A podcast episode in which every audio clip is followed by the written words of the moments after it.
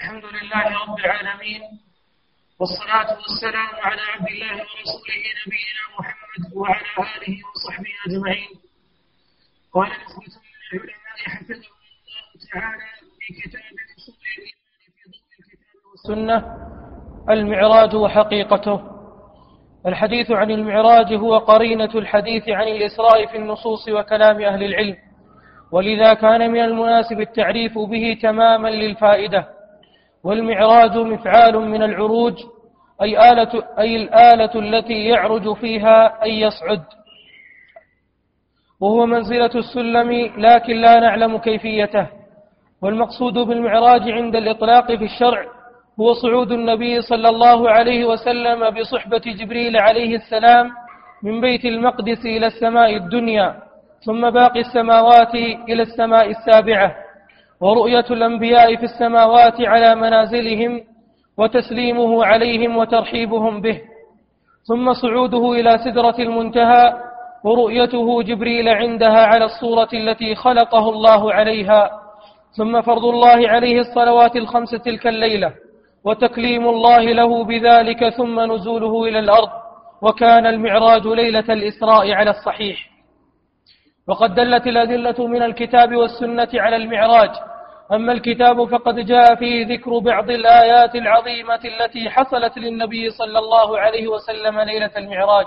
كقوله تعالى أفتمارونه على ما يرى ولقد رآه نزلة أخرى عند سدرة المنتهى.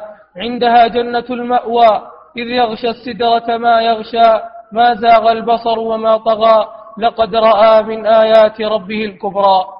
فذكر الله تعالى في هذا السياق الآيات الآيات العظيمة التي أكرم الله بها رسوله صلى الله عليه وسلم ليلة المعراج كرؤيته جبريل عليه السلام عند سدرة المنتهى ورؤيته سدرة المنتهى وقد غشاها ما غشاها من أمر الله. قال ابن عباس ومسروق غشيها فراش من ذهب. وقد جاء في السنة خبر المعراج مفصلا في أكثر من حديث. منها حديث أنس رضي الله عنه المتقدم في قصة الإسراء والذي سبق نقل ما يتعلق بالإسراء منه. ثم قال النبي صلى الله عليه وسلم ثم عرج بنا إلى السماء فاستفتح جبريل فقيل من أنت؟ قال جبريل قيل ومن معك؟ قال محمد قيل وقد بعث إليه؟ قال قد بعث إليه ففتح لنا فإذا بآدم فإذا, فإذا أنا بآدم فرحب بي ودعا لي بخير ثم ذكر عروجه إلى السماوات وملاقاته الأنبياء إلى أن قال ثم ذهب بي ثم ثم ذهب بي إلى ثم ذهب بي إلى سدرة المنتهى وإذا ورقها كآذان الفيلة إذا ثمارها كالقلال قال فلما غشيها من الله ما غشيها تغيرت فما من أمري بالصبر نعم شيء من أمري ما فرض؟ فلما غشيها من أمر الله. إيه. فلما غشيها من أمر الله ما غشيها تغيرت. فلما فما أحد فلما غشيها من أمر الله ما غشيها تغيرت. فما أحد من خلق الله يستطيع أن ينعتها من حسنها. فأوحى الله إلي ما أوحى. ففرض علي خمسين صلاة في كل يوم وليلة فنزلت إلى موسى صلى الله عليه وسلم فقال ما فرض ربك على أمتك؟ قلت خمسين صلاة. قال ارجع إلى, قال ارجع إلى ربك فاسأله التخفيف فإن أمتك لا يطيقون ذلك فإني قد بلوت بني إسرائيل وخبرتهم. قال فرجعت إلى ربي فقلت يا رب خفف على أمتي فحط عني خمسا فرجعت إلى موسى فقلت حط عني خمسا قال إن أمتك لا يطيقون ذلك فارجع إلى ربك فاسأل التخفيف. قال فلم أزل أرجع بين ربي تبارك وتعالى وبين موسى عليه السلام حتى قال يا محمد إنهن خمس صلوات كل يوم وليلة لكل صلاة عشر فذلك خمسون صلاة. الحديث أخرجه مسلم. وقد جاء خبر المعراج بألفاظ متقاربة من حديث مالك بن صعصعة وأبي ذر وابن عباس رضي الله عنهم أجمعين في الصحيحين وغيرهما. بسم الله الرحمن الرحيم. إن الحمد لله نحمده ونستعينه ونستغفره ونعوذ بالله من شرور أنفسنا ومن سيئات أعمالنا. من يهده الله فلا مضل له ومن يضلل فلا هادي له. وأشهد أن لا إله إلا الله وحده لا شريك له وأشهد أن محمدا عبده ورسوله. صلى الله عليه وعلى آله وأصحابه ومن تبعهم بإحسان إلى يوم الدين. أما بعد حديثنا هذه الليلة يتعلق بالمعراج أو نبدأ بالكلام على المعراج. قال المشايخ حفظهم الله المعراج وحقيقته الحديث عن المعراج وهو قرين الحديث عن الإسراء في النصوص وكلام أهل العلم ولهذا كان من المناسب التعريف به تتميما للفائدة. والمعراج مفعال من العروج أي الآلة التي يعرج فيها أن يصعد وهي منزلة السلم لكن لا نعلم كيفيته آه، المعراج المراد به العروج وهو الصعود إلى أعلى. يقال عرج به يعني إذا صعد إلى أعلى. تعرج الملائكة أي تصعد إلى ربها جل وعلا.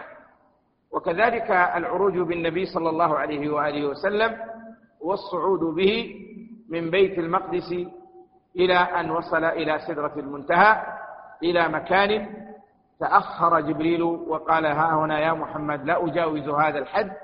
وتقدم النبي صلى الله عليه وسلم حتى دنا من ربه ولكنه لم يرى ربه لأنه رأى نورا رأى سبحات وجه الله جل وعلا.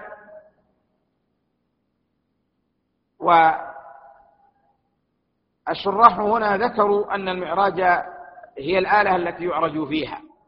فقالوا أنه بمنزلة السلم. السلم الذي يصعد عليه. ولا تعلم كيفيته. وهذا القول غير صحيح. وإن جاء في حديث إلا أن الحديث لا يصح.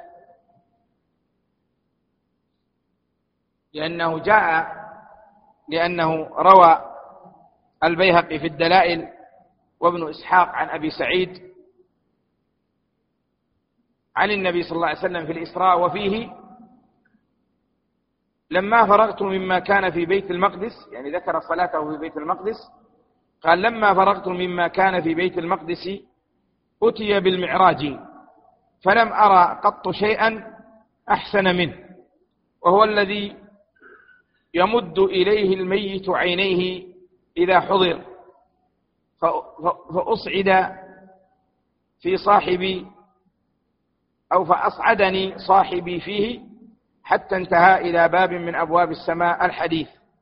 هكذا جاء على أن المعراج شيء آه، كالسلم أو نحوه جعل النبي صلى الله عليه وسلم فيه. ولكن هذا الحديث هذا الأثر يقول عنه الشيخ الألباني في السلسلة الضعيفة بأنه موضوع لا يصح عن النبي صلى الله عليه وسلم. وأكثر أهل العلم على أن النبي صلى الله عليه وسلم عرج به على البراق.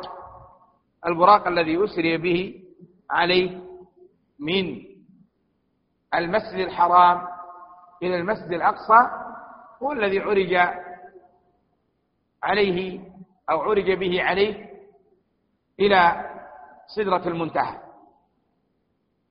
وقولهم هنا بمنزلة السلم لكن لا نعلم كيفيته كان هذا فيه إثبات له ولكن نقول الصواب أنه آه، لم يكن شيء من ذلك.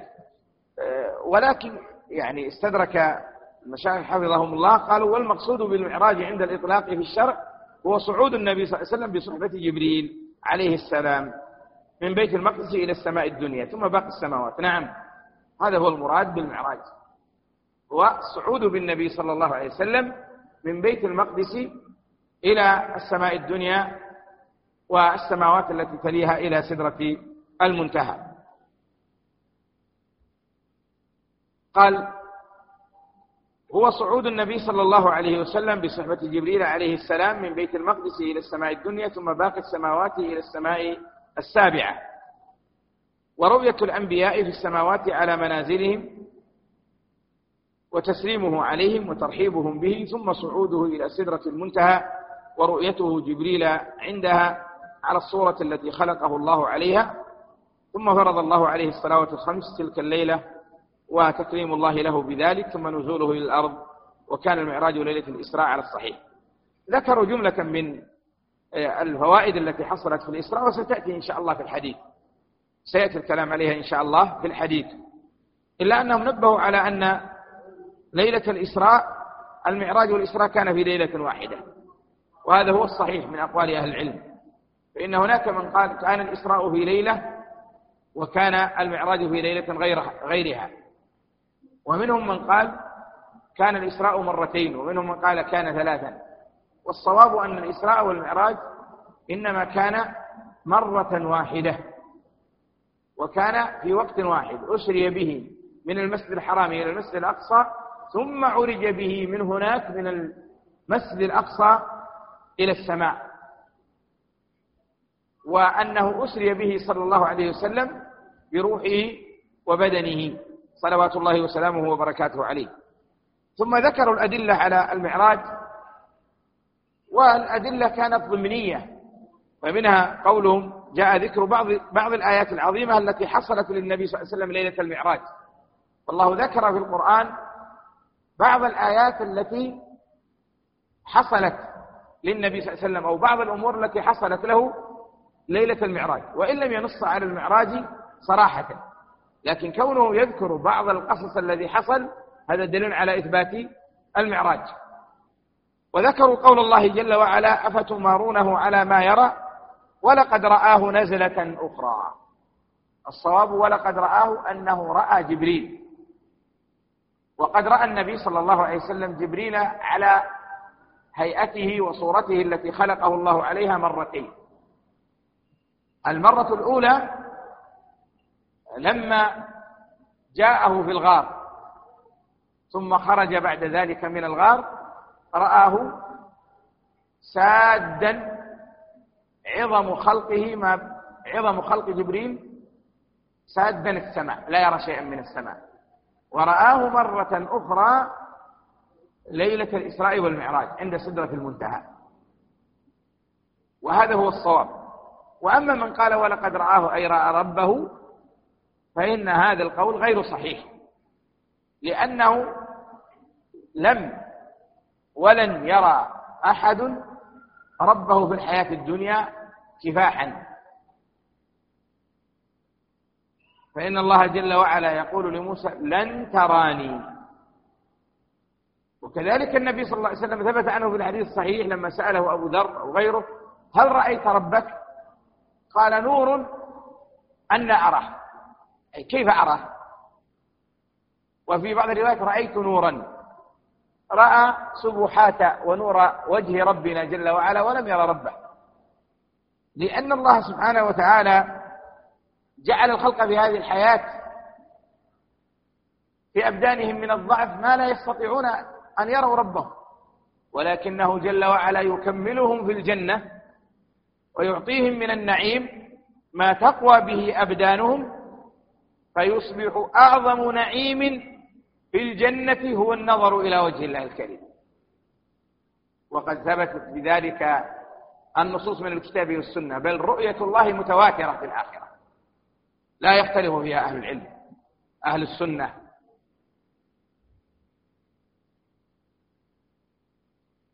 وقوله عند سدرة المنتهى هي السدرة التي ينتهي إليها ما يرفع من الأرض ومنها يتنزل الأمر عندها جنة المأوى. عند هذه السدرة جنة المأوى التي يأوي إليها أهل الجنة والجنة درجات. الجنة إذا أطلقت اسم جنس يدل على المحل الذي أعده الله عز وجل لأهل طاعته. إلا أن في داخل الجنة جنات وأهلها متفاوتون فيها وفيها درجات عظيمة. كما في الحديث الذي في البخاري وغيره أن في الجنة مئة درجة أعدها الله للمجاهدين في سبيله. وكذلك ثبت في الحديث الصحيح إنكم تتراءون أهل الغرف كما تتراءون الكوكب الدري الغابر في الأفق كما تنظر إلى النجم أو الكوكب الذي غبر وكاد يغيب من بعده يعني لعلو مكانهم. فقال أبو بكر تلك منازل الأنبياء يا رسول الله. قال بلى والذي نفسي بيده رجال آمنوا بالله وصدقوا المرسلين. إذ يغشى السدرة ما يغشى. يغشى السدرة من أمر الله جل وعلا. قيل من جلال الله وعظمته؟ وقيل يغشاها نور. وقيل يغشاها جراد وفراش من ذهب. ونقف عند ظاهر النص. إذ يغشى السدرة ما يغشى. ما زاغ البصر وما طغى. ما زاغ بصر نبينا صلى الله عليه وسلم. زوغان يزيغ بحيث لا يتأكد من الأمر. لا. ما أخبر به حق لم يزغ بصره وما طغى ولا تجاوز. بل رأى ذلك حقيقة. قال لقد رأى من آيات ربه الكبرى. فذكر الله تعالى في هذا السياق الآيات العظيمة التي أكرم بها رسوله صلى الله عليه وسلم ليلة المعراج كرؤيته جبريل عليه السلام عند سدرة المنتهى. ورؤيته سدرة المنتهى. وقد غشاها ما غشاها من أمر الله. قال ابن عباس ومسروق غشيها فراش من ذهب. وثبت ذلك أيضا عن ابن مسعود أنه قال غشيها جراد من ذهب. وقد جاء في السنة خبر المعراج مفصلا في أكثر من حديث منها حديث أنس المتقدم في قصة الإسراء والذي سبق نقل ما يتعلق بالإسراء منه وفيه ثم قال النبي صلى الله عليه وسلم ثم عرج بنا إلى السماء فاستفتح جبريل. فقيل من أنت؟ قال جبريل. قيل ومن معك؟ قال محمد. قيل وقد بعث إليه قال قد بعث إليه هذا فيه دليل يا أخوان على أن السماوات قد حرست حرسا شديدا ولا يمكن لأحد أن يصل السماء الدنيا. فإن جبريل وهو أفضل الملائكة ومعه محمد صلى الله عليه وسلم وهو أفضل البشر لم يدخل هكذا بغير إذن. بل استأذن جبريل وأخبر بمن معه وروجع في ذلك ثم أذن لهم فدخلوا.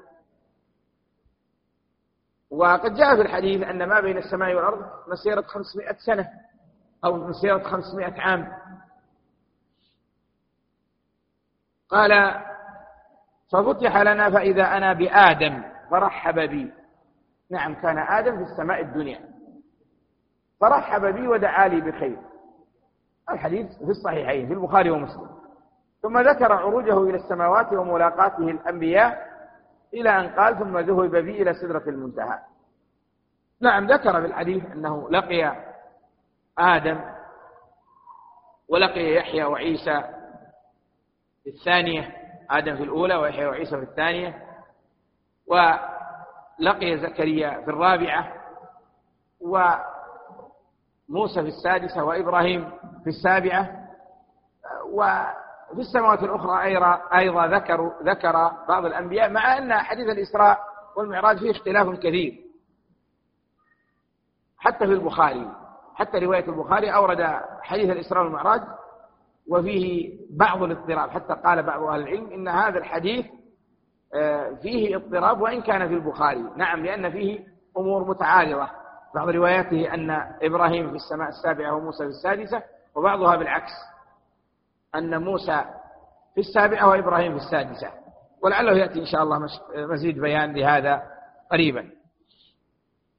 قال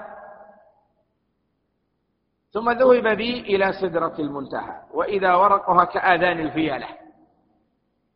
ورقها ورق سدرة المنتهى مثل آذان الفيلة. أوراقها عريضة. وثمارها كالقلال جمع قلة. والقلة بالضم هي جرار جرار جمع جرة كانوا يستخدمونها قديما يستخدمونها لحفظ الماء. ولهذا جاء في الحديث إذا بلغ الماء قلتين لم يحمل الخبث. قالوا والقلتان قرابة عشر قرب. الحاصل أن القلة جرة أو نوع وعاء يحفظ فيه الماء فثمار سدرة المنتهى مثل هذه الجرار كالقلال. قال فلما غشيها من أمر الله. الرواية في مسلم وسقط منها كلمة أمر. فتثبت فلما غشيها من أمر الله ما غشيها تغيرت. إلى غشيها من جلال الله وعظمته. وقيل نورا. وقيل جرادا من ذهب. وقيل فراسا من ذهب. وقيل غير ذلك. فما أحد من خلق الله يستطيع أن ينعتها من حسنها. سبحان الله. لما غشيها من أمر الله ما غشيها. ولهذا الجنة أيها الإخوة فيها ما لا عين رأت ولا أذن سمعت ولا خطر على قلب بشر. قال فأوحى الله إلي ما أوحى ففرض علي خمسين صلاة في كل يوم وليلة فنزلت إلى موسى. وذكر الحديث أن الله فرض عليه خمسين صلاة في اليوم والليلة. فلما رجع ومر بموسى في السماء السادسة قال له موسى ماذا فرض ربك عليك؟ قال فرض علي خمسين صلاة. فقال له يا محمد إني قد بلوت الناس قبلك. بلوت الناس يعني اختبرت الناس قبلك أنا جربت الناس قبلك. وإن أمتك لا تطيق ذلك. وفي بعض روايات الحديث وإن أمتك أضعف أسماعا وأبصارا وقلوبا. فارجع إلى ربك فاسأله التخفيف. فرجع إلى الله عز وجل فسأله ووضع عنه خمسا. ثم مر بموسى فقال ارجع إلى ربك فاسأله التخفيف. فما زال يتردد ويرجع بين ربه وبين موسى حتى قال الله جل وعلا هن خمس في العمل وخمسين في الأجر. ففرض الله علينا خمس صلوات في اليوم والليل الصلوات المعروفة الفجر والظهر والعصر والمغرب والعشاء. ولكنها في الميزان عند الله جل وعلا بخمسين صلاة والحسنة تضاعف بعشر أمثالها إلى سبعمائة ضعف. وهذا من رحمة الله عز وجل بنا وفيه أهمية الصلوات. فإنها فرضت فوق السماء السابعة عند سدرة المنتهى في ذلك المكان العظيم. وفرضت عن النبي صلى الله عليه وسلم كفاحا كلمه الله بها مباشرة. وليس عن طريق الوحي من جبريل. فيدل على فضل الصلاة فضل الصلوات الخمس. ولهذا هي الركن الثاني من الدين وهي العهد والحد الفاصل بين الإسلام والكفر. كما قال النبي صلى الله عليه وسلم العهد الذي بيننا وبينهم الصلاة فمن تركها فقد كفر. وقال صلى الله عليه وسلم بين الرجل وبين الشرك أو الكفر ترك الصلاة. ويقول الفاروق رضي الله عنه لا حظ في الإسلام لمن ترك الصلاة. فينبغي الاعتناء بها والحرص عليها والمداومة عليها في أوقاتها مع جماعة المسلمين خالصة لله جل وعلا. والحديث الرواية هذه أخرجها مسلم وحديث الإسراء والمعراج ثابت في الصحيحين وفي غيرهما في غيرهما أيضا من أحاديث كثيرة من حديث مالك بن صعصع وأبي ذر وابن عباس وغيرهما في الصحيحين وغيرهما. فهو متواتر وثابت ولهذا يجب على المسلم أن يؤمن ويعتقد بأن النبي صلى الله عليه وسلم قد أسري به وقد عرج به أيضا إلى سدرة المنتهى. ندين الله بهذا ونعتقده ونلقى الله عليه. ثم قال المؤلفون تنبيه الإسراء والمعراج من الآيات العظيمة التي أكرم الله بها نبيه صلى الله عليه وسلم. والواجب على المسلم اعتقاد صحتها اعتقاد صحتها وأنهما منقبتان عظيمتان اختص الله بهما نبينا صلى الله عليه وسلم من بين الرسل نعم ما أسري بأحد إلا بنبينا صلى الله عليه وسلم. أسري به وعرج به ولم يحصل لغيره. فهي خصيصة وميزة له صلى الله عليه وسلم ومنقبة عظيمة.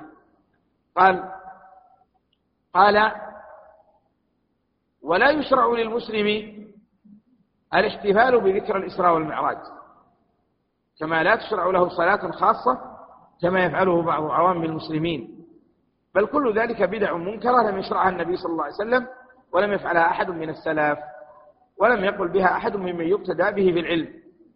وقد بين العلماء من أهل السنة أن صلاة ليلة سبع وعشرين من شهر رجب وأمثالها من البدع التي أحدثت في دين الله.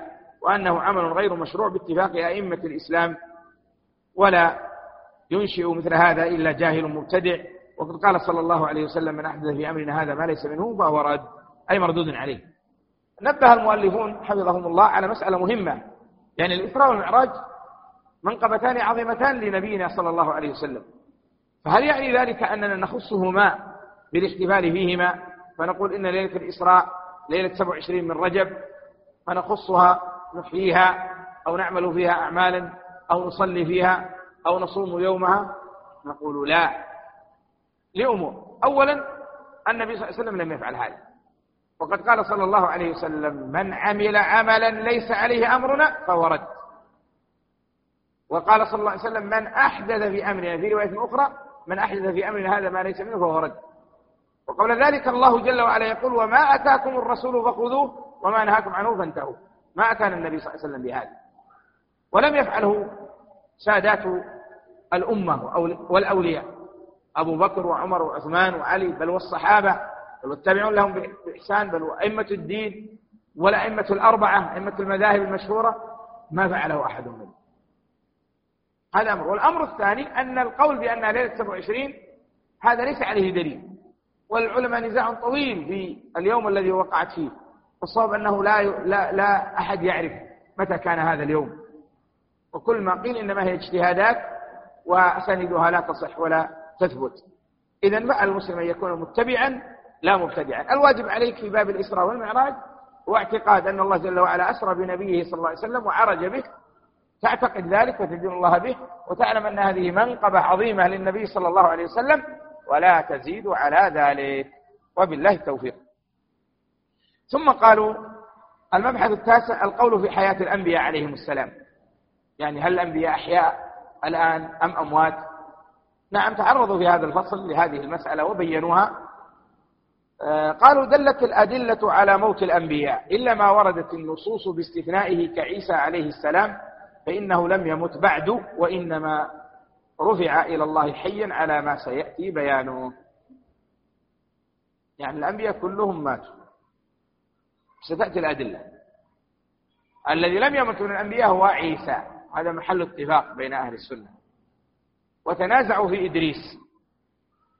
تنازعوا في إدريس على ما سيأتي والصواب أن أن إدريس قد مات. والأدلة على موت الأنبياء منها قوله جل وعلا أم كنتم شهداء إذ حضر يعقوب الموت؟ هذا يعقوب عليه السلام حضره الموت. ومات. ووصى بنيه حينما حضره الموت. وقوله تعالى ولقد جاءكم يوسف من قبل بالبينات فما زلتم في شك مما جاءكم به حتى إذا هلك. يعني إذا مات. مات يوسف عليه السلام. حتى إذا هلك قلتم لن يبعث الله من بعده رسولا. وقال تعالى عن سليمان فلما قضينا عليه الموت ما دلهم على موته إلا دابة الأرض تأكل من سأته أيضا هذا سليمان لما قضى الله عليه بالموت ومات ما دل الجن والشياطين التي سخرها الله له؟ كانت تعمل بأمره. ما دلهم على موته إلا من من سأته عصاه. ذكر المفسرون أنه كان متكئا على عصاه. مات وهو متكئ على عصاه. وما علموا ذلك حتى أن دابة الأرض أكلت من سأته فسقط فعلموا أنه قد مات وقبل ذلك لم يعلموا بموته وقيل غير ذلك. الحاصل أن الآية صريحة بأن سليمان عليه السلام أيضا قد مات. وقال تعالى مخاطبا نبيه محمد صلى الله عليه وسلم إنك ميت وإنهم ميتون. إنك ميت. يا نبينا. وإنهم أي كفار قريش بل وكل الناس ميتون. وقال قال بعض المفسرين وهو قول قتادة كما ذكره عنه الشوكاني قال في هذه الآية إنك ميت وإنهم ميتون قال نعيت للنبي صلى الله عليه وسلم نفسه ونعيت إليهم أنفسهم. ففي الآية الإعلام للصحابة بأنه يموت صلى الله عليه وسلم. وقال جل وعلا وهذا عام لا يستثنى منه أحد كل نفس ذائقة الموت. كل نفس ذائقة الموت. ولو كان أحد ناجيا من الموت لنجا منه نبينا صلى الله عليه وسلم لأنه أكرم الخلق وأعزهم على الله جل وعلا. وهذا نص عام فمن أراد أن يستثني منه فليأتي بالدليل. نعم عيسى جاء الدليل يستثنيه وأما غيره كل نفس كل نفس ذائقة الموت. فدلت هذه الآيات على موت الأنبياء وأنهم يموتون كما يموت بقية البشر. إلا ما أخبر الله به عن عيسى عليه السلام من رفعه إليه كما قال تعالى إذ قال الله يا عيسى إني متوفيك ورافعك إلي ومطهرك من الذين كفروا. فدلت الآية على رفع على رفع الله تعالى لعيسى بجسده وروحه إلى السماء وأنه لم يمت. وأما الوفاة المذكورة في الآية في قوله تعالى متوفيك فقد جاء في تفسير الآية أن توفيه هو رفعه إليه وإلى ذلك ذهب ابن جرير الطبري وأكثر المفسرين على أن الوفاة المذكورة هي النوم كما قال تعالى الله يتوفى الأنفس حين موتها نعم كل نفس ذائقة الموت وكل الأنبياء قد ماتوا وخاتمهم نبينا صلى الله عليه وسلم إلا عيسى عليه السلام فإنه لم يمت الوفاة الكبرى وإنما مات أو توفاه الله الوفاة الصغرى وهي وفاة النوم. لأن النوم وفاة. فأنت إذا نمت فقد توفاك الله الوفاة الصغرى وأماتك الإماتة الصغرى. كما هو ظاهر القرآن. قال الله جل وعلا في هذه الآية الله يتوفى الأنفس حين موتها والتي لم تمت في منامها فيمسك التي قضى عليها الموت ويرسل الأخرى إلى أجل مسمى. في أول آية قال الله يتوفى الأنفس حين موتها. ثم ذكر أن الأنفس تنقسم إلى قسمين. قسم يمسكها الله عز وجل فلا ترجع ولا تستيقظ من نومها. وقسم بقي لها أجل فيعيدها ويرسلها وتعود إلى حياتها إلى أجل مسمى معروف معهود. إلى أن يأتي الأجل فيتوفاه الله جل وعلا. وكذلك يقول الله جل وعلا وهو الذي يتوفاكم بالليل ويعلم ما جرحتم بالنهار. توفي بالليل المراد به النوم. فكذلك وفاة عيسى إني متوفيك. قال ابن كثير أي منيمك وقابضك إلي ورافعك إلي. منيمك. وفاته أن أنزل الله عليه النوم ثم رفعه ولم يقبض روحه. وعلى هذا جمهور المفسرين وأئمة الدين. قال فتقرر بهذا أن عيسى حي الآن في السماء لم يمت وقد أخبر الله عن موته قبل قيام الساعة. قال تعالى وإن من أهل الكتاب إلا ليؤمنن به قبل موته ويوم القيامة يكون عليهم شهيدا. لأنه سيموت. ولهذا جاء في حديث صحيح أنه ينزل ويحكم سبع سنين عليه السلام في آخر الزمان ولكنه يحكم بشريعة نبينا صلى الله عليه وسلم وثبت أيضا أنه يقال له تقدم صل بنا يا روح الله فيقول إمامكم منكم فيصلي خلف المهدي المنتظر محمد بن عبد الله. ثبت ذلك في الصحيح.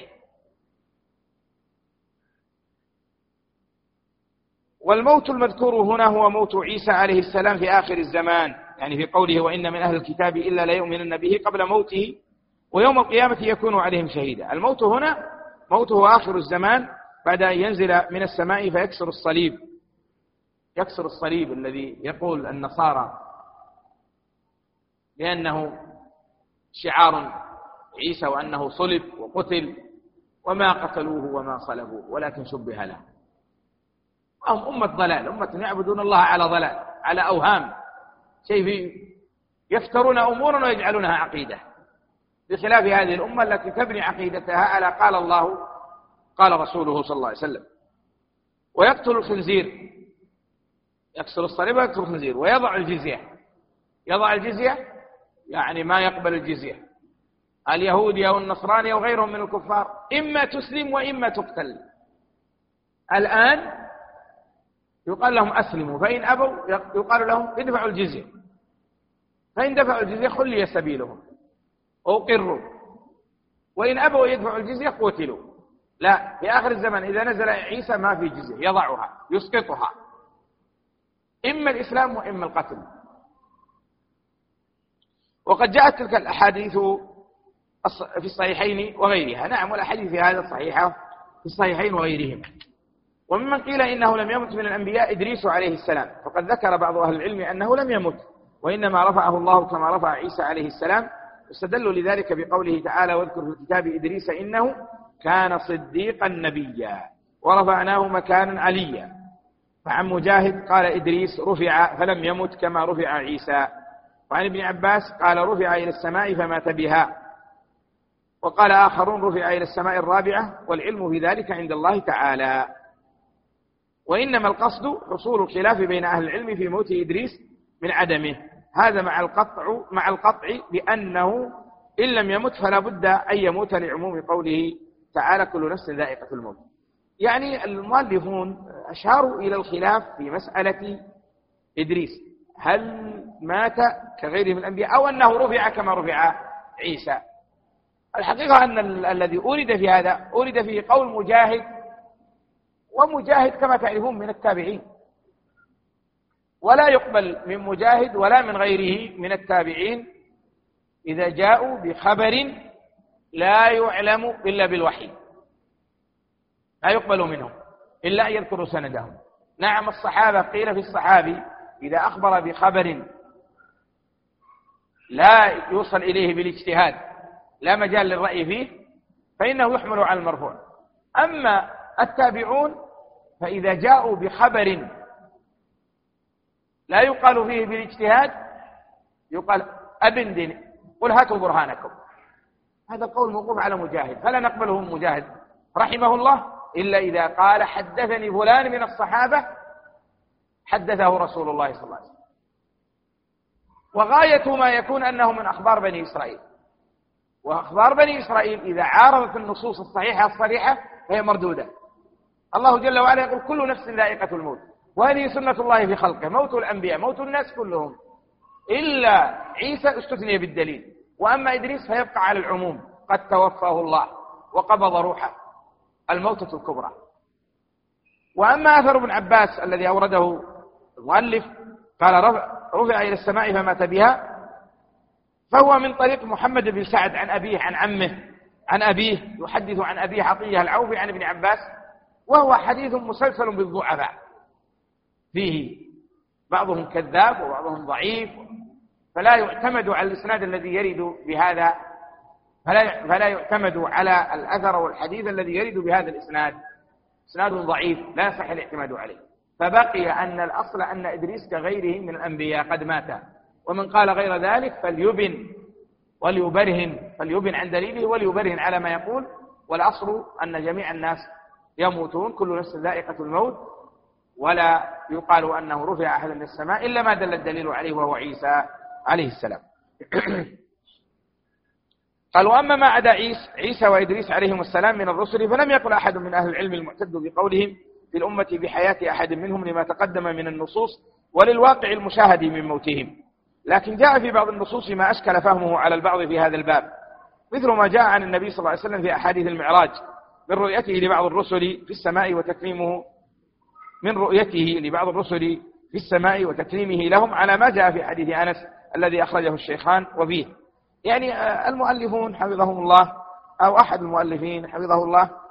يعني أورد مسألة والحقيقة أن أن يعني إرادها ليس بين عندي لكن لعلهم أوردوها من باب أنه يوجد ممن يدعي الولاية وممن يقول أنه ولي لله بأن الخضر حي وأن الولي الفلاني يكون حي وباقي وأنه إذا دعاه أتباعه أو مريدوه أنه يجيب دعاءهم ويبنون على ذلك عقائد فاسدة فأرادوا أن ينبهوا على هذا من هذا الباب.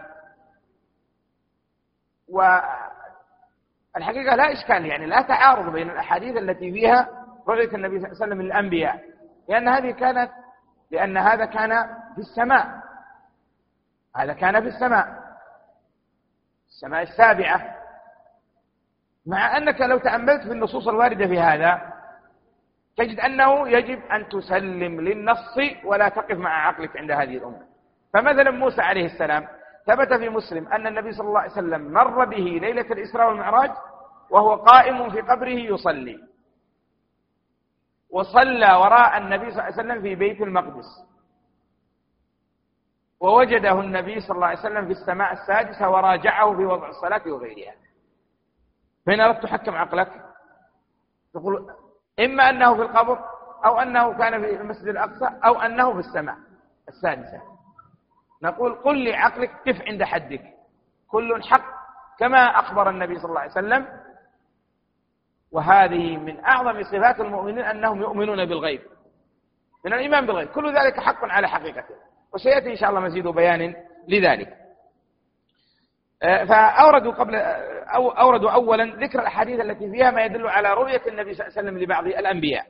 وفيه ثم عرج بنا قال النبي صلى الله عليه وسلم ثم عرج بنا إلى السماء فاستفتح جبريل فقيل من أنت؟ قال جبريل قيل ومن معك؟ قال محمد قيل وقد بعث إليه قال قد بعث إليه فتح لنا فإذا أنا بآدم فرحب بي ودعا لي بخير ثم عرج بنا إلى السماء الثانية فاستفتح جبريل فقيل من أنت؟ فقال جبريل قيل ومن معك؟ قال محمد قيل ومن بعث إليه؟ قيل وقد بعث إليه؟ قال قد بعث إليه فقيل لنا ففتح لنا فإذا أنا بابني الخالة عيسى بن مريم ويحيى بن زكريا. يحيى بن زكريا وعيسى بن مريم ابني الخالة.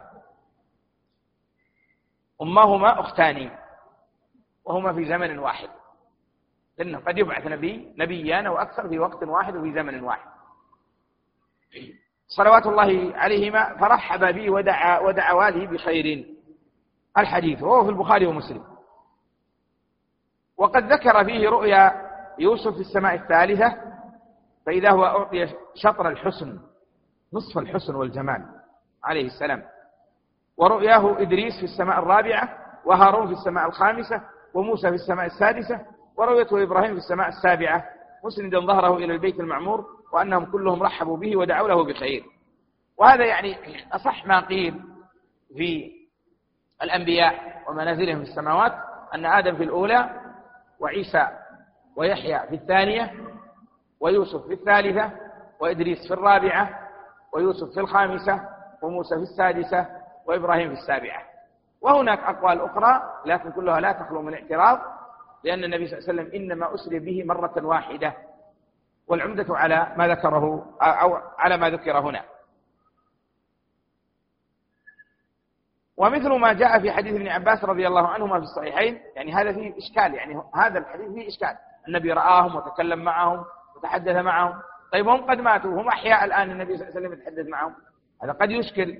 وذكر أيضا مما يشكل ما في الصحيحين أنه النبي صلى الله عليه وسلم قال رأيت ليلة أسري بي موسى رجلا آدم طوالا كأنه من رجال شنوءة. ورأيت عيسى رجلا مربوعا مربوع الخلق إلى الحمرة والبياض سبط الرأس. الحديث. النبي يقول رأيت ليلة أسري بي موسى رجلا آدم. آدم على اسم آدم على وزن آدم أبو البشر. والآدم من الأدمة وهو اللون الذي بين السواد والبياض. قال فلان رجل آدم فيه أدمة يعني لونه ليس بأسود ولا أبيض.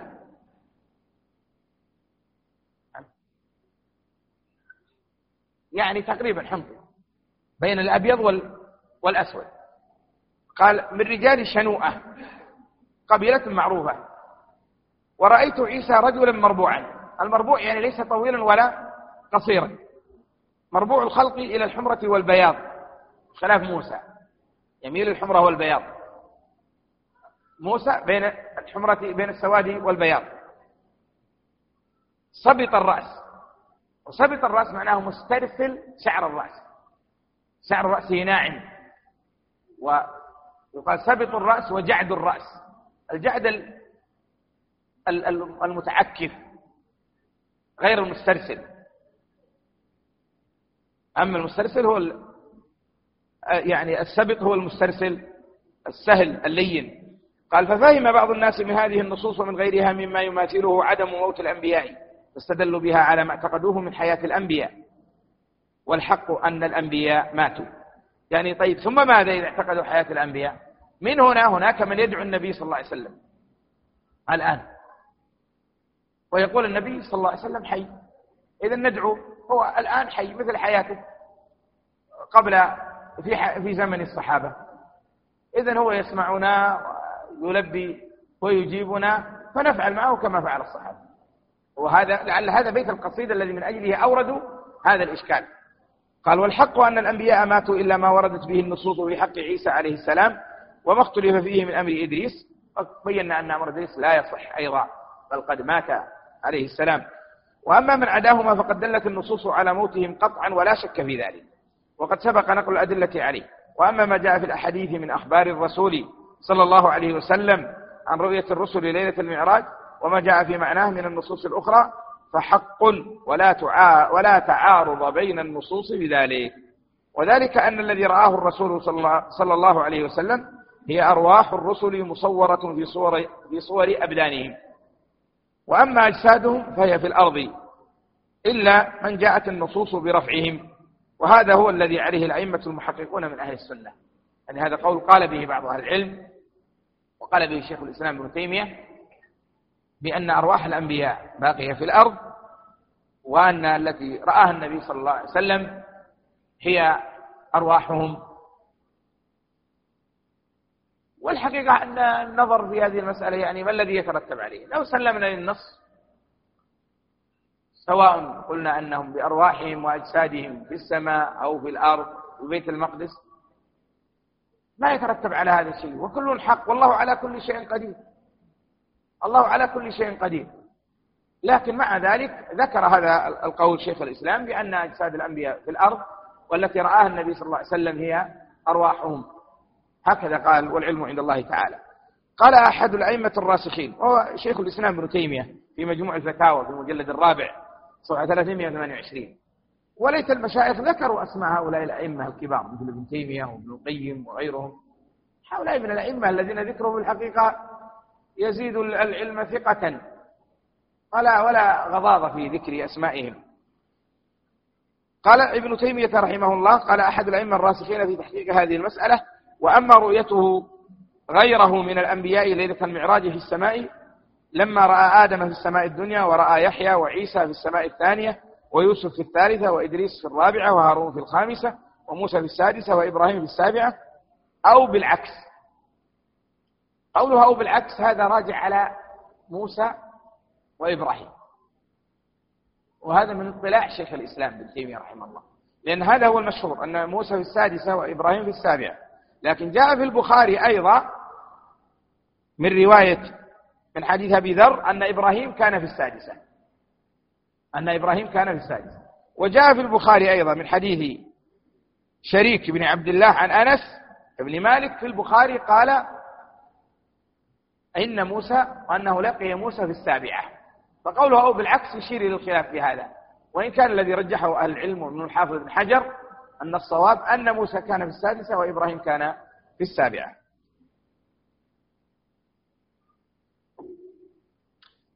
قال فهذه فهذا رأى أرواحهم مصورة في صور أبدانهم. هذا رأي شيخ الإسلام. وقد قال بعض الناس عندكم أسقط الواو قد قال بعض الناس. الصواب في الفت... كما في الفتاوى. وقد قال بعض الناس لعله رأى نفس الأجساد المدفونة في القبور وهذا ليس بشيء. لكن عيسى صعد إلى السماء بروحه وجسده وكذلك قيل في إدريس وأما إبراهيم وموسى وغيرهما فهم مدفونون في الأرض. انتهى كلام شيخ الإسلام. وعلى أنه ينبغي أن يقرر هنا أن الله تعالى كما أكرم رسله برفع أرواحهم من السماء فهي تنعم على ما شاء الله فإنه حفظ أجسادهم في الأرض وحرم على الأرض أن تأكل أجسادهم على ما ثبت. من حديث أوس بن أوس قال قال رسول الله صلى الله عليه وسلم إن من أفضل أيامكم يوم الجمعة فأكثروا علي من الصلاة فيه فإن صلاتكم معروضة علي. فقالوا يا رسول الله وكيف تعرض صلاتنا عليك وقد أرمت؟ يقول بليت. أرمت يعني قد بليت قد بلي بدنك وجسمك. كيف تعرض عليك وأنت قد مت وفنى جسمك؟ فقال صلى الله عليه وسلم إن الله حرم على الأنبياء على الأرض أجساد الأنبياء. هذا يجب أن نعتقده لأن أجساد الأنبياء أن الأنبياء لهم حياة برزخية وأن أجسادهم محفوظة وأنها لم تأكلها الأرض وأن جسد نبينا صلى الله عليه وسلم الآن كما هو لما دفن وأن الأرض لا تأكل جسده ولا جسد أحد من الأنبياء كما أنها لا تأكل بعض أجساد الشهداء كذلك. لكن هذه حياة برزخية خاصة لا يعني أنهم في هذه الحياة أنهم يدعون ويطلب منهم. لا. وذكرت ليلة البارحة وأذكر هذه الليلة أن الصحابة رضي الله عنهم أجمعوا على أن لا يسألوا النبي صلى الله عليه وسلم شيئا بعد موته أجمعوا إجماعا. ومن جاء بعد إجماع الصحابة وأتى بقول يخالفه فهو رد عليه. فأول أمر عرض لهم مسألة الخلافة. النبي صلى الله عليه وسلم مسجع لا يزال في غرفة عائشة لم يدفن بعد. فاختلفوا اجتمع الأنصار يريدون أن يؤمروا أميرا. فجاء إليهم أبو بكر وعمر وأبو عبيدة. فخاضوا وتحدثوا ثم اتفقوا على أبي بكر رضي الله عنه. أشكل عليهم الأمر. الأنصار يقول منا أمير ومنكم أمير. فذكروا أمور. طيب لو كان النبي صلى الله عليه وسلم حي يسمعهم ويجيبهم قالوا ما في داعي للاختلاف. ليش نقول منا ومنكم؟ هيا بنا إلى النبي صلى الله عليه وسلم. ما دفناه إلى الآن؟ يا رسول الله الأمير من هو؟ الخليفة من هو؟ ما فعلوا هذا. وكذلك حدث في قضية قتال القبائل المرتدة وخالف عمر أبا بكر واشتد عليه أبو بكر واختلفوا في تنفيذ جيش أسامة وفي أشياء كثيرة. وفي مسائل في العلم مسائل في الجد وفي الربا ومسائل مشكلة. ما ذهبوا إلى قبر النبي صلى الله عليه وسلم قالوا يا رسول الله ما معنى كذا؟ هذا محل إجماع من العلماء. ولذلك نعم هو حي صلى الله عليه وسلم عليه حياة برزخية حقيقية ولكنه قد مات من الحياة الدنيا ولذلك لا يسأل ولا يطلب منه شيء صلوات الله وسلامه وبركاته عليه. قال وبهذا يتبين الحق في هذه المسألة. نعم الحديث الذي أورده إن الله حرم الأرض حرم على الأرض أجساد الأنبياء حديث صحيح رواه الإمام أحمد وأبو داود والنسائي وغيرهم. وبهذا يتبين الحق في هذه المسألة المهمة وما يجب على المسلم اعتقاده فيها والله تعالى أعلم. أنه لا يعني رؤية النبي صلى الله عليه وسلم لهؤلاء لهؤلاء الرسل أنهم أحياء حياة الدنيا وإنما هي حياة برزخية وقرر شيخ الإسلام أن أنه رأى أرواحهم وليس أجسادهم والله أعلم. ثم قال المؤلفون المبحث العاشر معجزات الأنبياء والفرق بينها وبين كرامات الأولياء. هذه مسألة مهمة. ما المراد بالمعجزة وما المراد بالكرامة؟ وما الفرق بين المعجزة والكرامة؟ لماذا؟ لأن هناك خلط بينها. وهناك من يدعي الكرامات.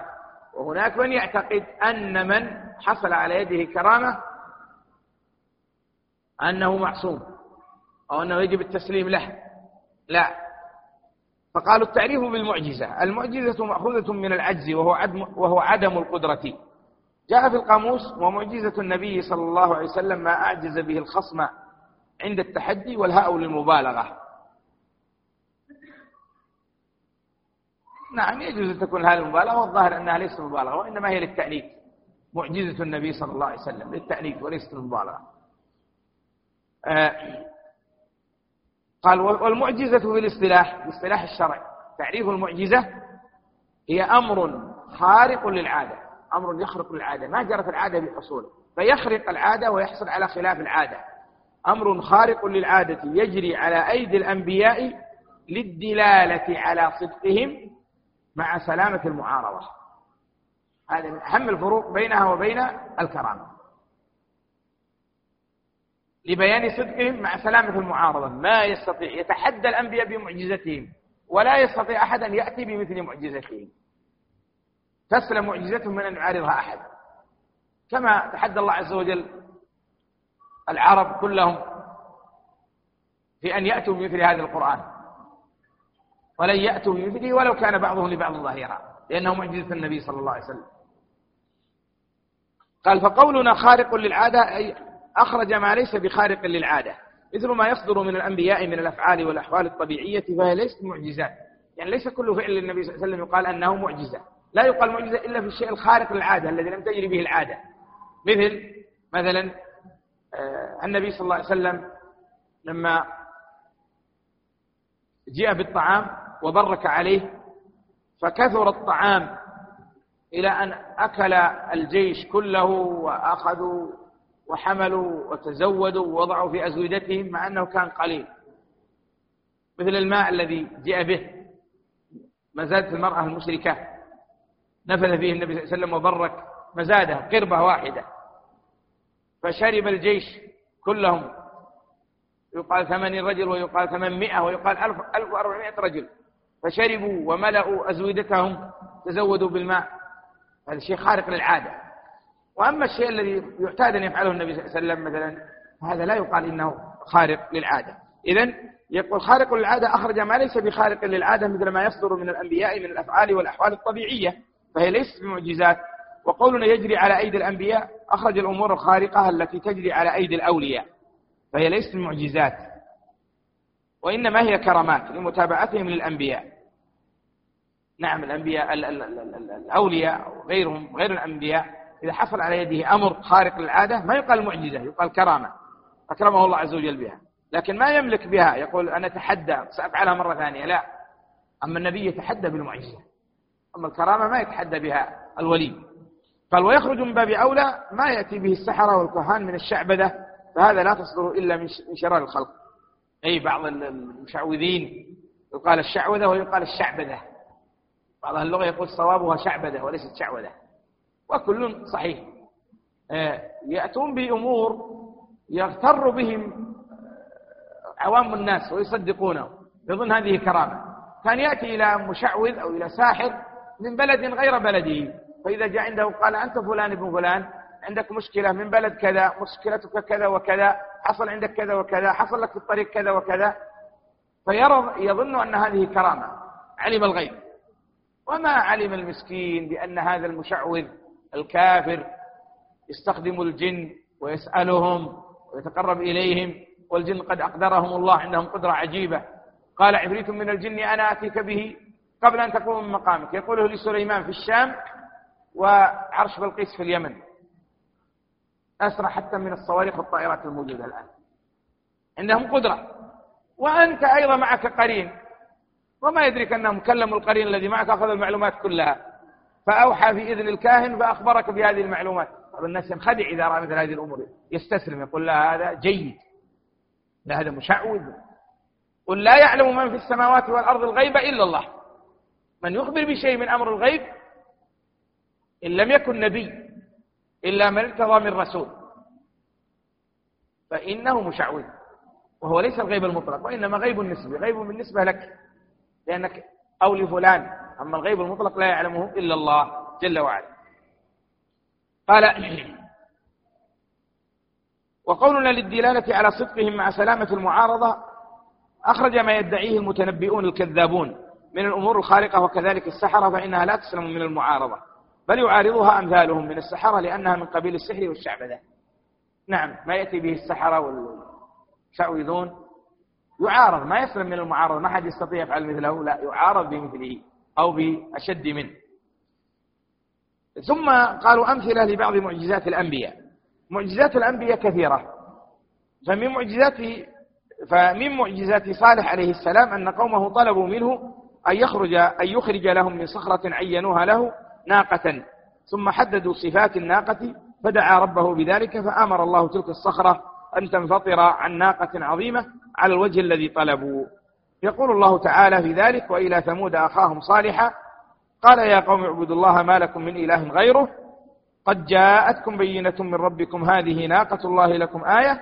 فذروها تأكل في أرض الله ولا تمسوها بسوء فيأخذكم عذاب أليم. قالوا معجزة صالح والحقيقة أن هذا القول هو الذي ذكره الأئمة ذكره ابن جرير وابن كثير. ذكروا أنه أن الله أخرج لهم الناقة من صخرة. وهذا لا شك أنه من أخبار بني إسرائيل. ولكن ليس عندنا ما يكذبه. وظاهر وظاهر القرآن محتمل. قد يكون وقد لا يكون. ولهذا هذا مثل هذا تجوز حكايته من أخبار بني إسرائيل. بل جزم به ابن كثير وبعض الأئمة وكذلك جزم به ابن جرير الطبري في بعض الأقوال. والحقيقة أن الآية إنما هي في إنما هي في الناقة وفي حالها وهديها. وأما أنها خرجت من الصخرة هكذا قال المفسرون والعلم عند الله تعالى. قال ومن معجزات إبراهيم عليه السلام جعل الله النار التي أشعلها قومه لتعذيبه وإهلاكه ثم ألقوه فيها بردا وسلاما عليه. قال تعالى قالوا حرقوه وانصروا آلهتكم إن كنتم فاعلين. قلنا يا نار كوني بردا وسلاما على إبراهيم. وأرادوا به كيدا فجعلناهم الأخسرين. نعم هذه معجزة. رجل يلقى في نار تتلظى تتوقد فلا تحرقه أنه ألقي فيها ثم تأملوا الإعجاز في القرآن. قلنا كوني بردا بردا فقط؟ قالوا لو قال بردا فقط لتكسرت عظام إبراهيم من البرد. لا بردا مصحوبا بالسلام فما أصابه شيء. قال ومن معجزات موسى عليه السلام العصا التي كانت تتحول إلى حية عظيمة إذا ألقاها إلى الأرض قال تعالى وما تلك بيمينك يا موسى؟ قال هي عصاي أتوكأ عليها وأهش بها على غنمي ولي, ولي فيها مآرب أخرى. قال ألقها يا موسى فألقاها فإذا هي حية تسعى. قال خذها ولا تخف سنعيدها سيرتها الأولى. نعم حق عصا بيده عصاه يتوكع عليها يهش بها على الغنم ويسوقها بها. قال ألقها فلما ألقاها انقلبت حية. حية تسعى تتحرك. فولى موسى هاربا. قال لا تخف أقبل خذها. ولهذا هذه العصا التقمت كل الحبال والعصية التي وضعها أسحر الناس في زمن موسى. سحرة فرعون الذين تاب الله عليهم بعد ذلك. ومن معجزات موسى أيضا أنه كان يدخل يده في درع قميصه ثم يخرجها فإذا هي بيضاء تتلألأ كالقمر من غير سوء. قال تعالى واضمم يدك إلى جناحك تخرج بيضاء من غير سوء. آية أخرى. يدخل يده في جيبه. فتخرج نور يضيء. معجزة. أعطاها الله عز وجل لموسى. هذا ما يجب أن نؤمن به ونعتقده ونصدق به. ومن معجزات عيسى عليه السلام أنه يصنع من الطين ما يشبه الطيور. ثم ينفخ فيها فتكون طيرا بإذن الله ويمسح الأكمة وهو الأعمى والأبرص فيبرآن بإذن الله. وينادي الموت في قبورهم فيجيبون بإذن الله قال تعالى وإذ تخلق من الطين كهيئة الطير بإذني فتنفخ فيها فتكون طيرا بإذني وتبرئ الأكمه والأبرص بإذني وإذ تخرج الموت بإذني. هذا الجزء من الآية ينبغي أن يضاف أيضا لأن فيه قال وينادي الموت في قبورهم فيجيبون بإذن الله ما يتعلق به. قال ومن معجزات نبينا صلى الله عليه وسلم القرآن العظيم وهو أعظم معجزات الرسل على الإطلاق. قال تعالى وإن كنتم في ريب مما نزلنا على عبدنا فأتوا بسورة من مثله. وادعوا شهداءكم من دون الله إن كنتم صادقين. وقال تعالى قل لئن اجتمعت الإنس والجن على أن يأتوا بمثل هذا القرآن لا يأتون بمثله. ولو كان بعضهم لبعض ظهيرا. نعم.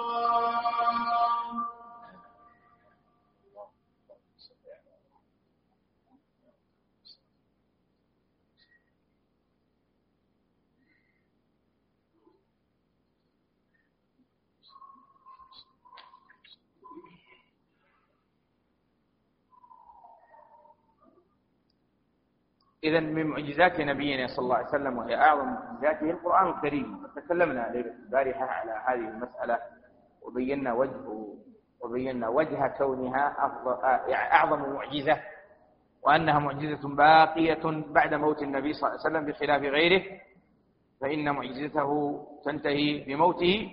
وأما نبينا صلى الله عليه وسلم فمعجزته القرآن باق إلى أن يرفعه الله عز وجل في آخر الزمان من الأرض. قال ومن معجزاته صلى الله عليه وسلم انشقاق القمر. عندما سأل أهل مكة النبي صلى الله عليه وسلم آية فانشق القمر شقين فرآه أهل مكة ورآه غيرهم. قال تعالى اقتربت الساعة وانشق القمر. وإن يروا آية يعرضوا ويقول سحر مستمر. نعم القمر انشق شقين وانفلق نصفين. شق عن جب يمين جبل أبي قبيس وشق عن يسار جبل أبي قبيس. قال أهل مكة سحرنا محمد سحره يعني قوي. فلما جاءهم المسافرون الذين جاءوا من أماكن أخرى قالوا نعم رأينا القمر تلك الليلة انشق اسمين. فعلموا أنه الحق من عند الله ولكن مع ذلك ما ما آمنوا أو ما آمن كثير منهم. ومن معجزاته عليه الصلاة والسلام الإسراء والمعراج. قال تعالى سبحان الذي أسرى بعبده ليلا من المسجد الحرام إلى المسجد الأقصى الذي باركنا حوله. وقد مر الكلام عليها هذه الليلة. ومعجزات الرسل كثيرة خصوصا معجزات نبينا صلى الله عليه وسلم. فإن الله أيده بكثير من الآيات والبراهين التي لم تجتمع لنبي قبله. وما سبته هنا إنما هو للتمثيل فقط. آه لكن تلاحظون أن هذه المعجزات كلها يا أخوان أنها يتحدى بها الأنبياء. الكرامة ما يتحدى بها صاحبها وأما المعجزة يتحدى بها. قال التعريف بالكرامة. الكرامة أمر خارق للعادة غير مقرون بدعوى النبوة وله مقدمة لها تظهر على يد عبد ظاهر الصلاح. نعم الكرامة أمر خارق للعادة يعني ما هو دائم يقع. العادة أنه ما يقع لكن يقع شيء على خلاف العادة. غير مقرون بدعوى النبوة. ما يدعي الذي تأتي الكرامة على يده بأنه نبي. آمنوا بي أنا نبي. ولا هو مقدمة لها. ليس مقدمة للنبوة. كالإرهاصات التي تحصل للأنبياء أو لنبينا صلى الله عليه وسلم قبل مبعثه. كان لا يرى رؤيا إلا جاءت مثل فلق الصبح. صلى الله عليه وسلم. آه قال تظهر على يد عبد صالح. هذه الكرامة تظهر على يد عبد صالح. على على يد عبد ظاهر الصلاح. هذا في الأعم الأغلب. في الأعم الأغلب على يد عبد صالح. ولكن قد تقع على غير يد عبد صالح. أحيانا أنت ينقذك الله عز وجل من أمر يكاد يقع بك حادث أو غيره أو يحصل لك شيء ترى أنه كرامة من الله عز وجل. وأنت تعرف أن عندك تقصير قد تحصل كذا ذكر شيخ الإسلام. قال إن الكرامة قد تحصل للفاسق. لكن العم الأغلب أنها تكون على يد عبد صالح. فما ينجي الله عز وجل به بعض الناس بعض العصاة المسلمين ينجيه الله عز وجل من مصيبة أو أو كرب أو داهية كانت تقع به. ينجيه من الغرق ينجيه من كذا. كرامة من الله سبحانه وتعالى. لكن هذا في الأعم الأغلب. قال تقع على نعم تظهر على يد عبد ظاهر الصلاح مصحوب بصحيح الاعتقاد والعمل الصالح. لا بد من هذين الأمرين. اعتقاد صحيح وعمل صالح. والعمل الصالح بحسب الأغلب لكن ما يأتي إنسان يترك الشريعة يقول نحن أصحاب الحقيقة وأنتم أصحاب الشريعة. نحن بلغنا منزلة سقط عنا التكاليف. ما يصلي ما يصوم ويقول أنه ولي من أولياء الله وأن له كرامات. هذا ولي من أولياء الشياطين. قال فقولنا أمر خارق للعادة أخرج ما كان على وفق العادة من أعمال وغير مقرون بدعوى النبوة أخرج معجزات الأنبياء وله مقدمة لها أخرج الإرهاص وهو كل خارق تقدم النبوة. الأمور التي تقع مثل ما وقع النبي صلى الله عليه وسلم لما أضجع وهو في البادية لحلم السعدية جاءه رجلان جعوه شقوا صدره استخرجوا شيئا وردوه كما كان. وما ظهر عليه أثر ذلك. هذه هذه إرهاصات للنبوة وليست كرامة. قال ويظهر على يد عبد صالح أخرج ما يجري على أيدي السحرة والكهان فهو سحر وشعبذة وكرامات الأولياء كثيرة منها ما ثبت في حق بعض الصالحين من الأمم الماضية ومن ذلك ما أخبر الله به عن مريم عليه السلام قال الله تعالى كلما دخل عليها زكريا المحراب وجد عندها رزقا. قال يا مريم وأنى لك هذا؟ قالت هو من عند الله. من عند الله رزق. تجد الرزق في المحراب مكان الصلاة التي تصلي فيه. زكريا يقول من أين هذا؟ من الذي جاء به؟ تقول هذا من عند الله. كرمه أكرمها الله عز وجل به.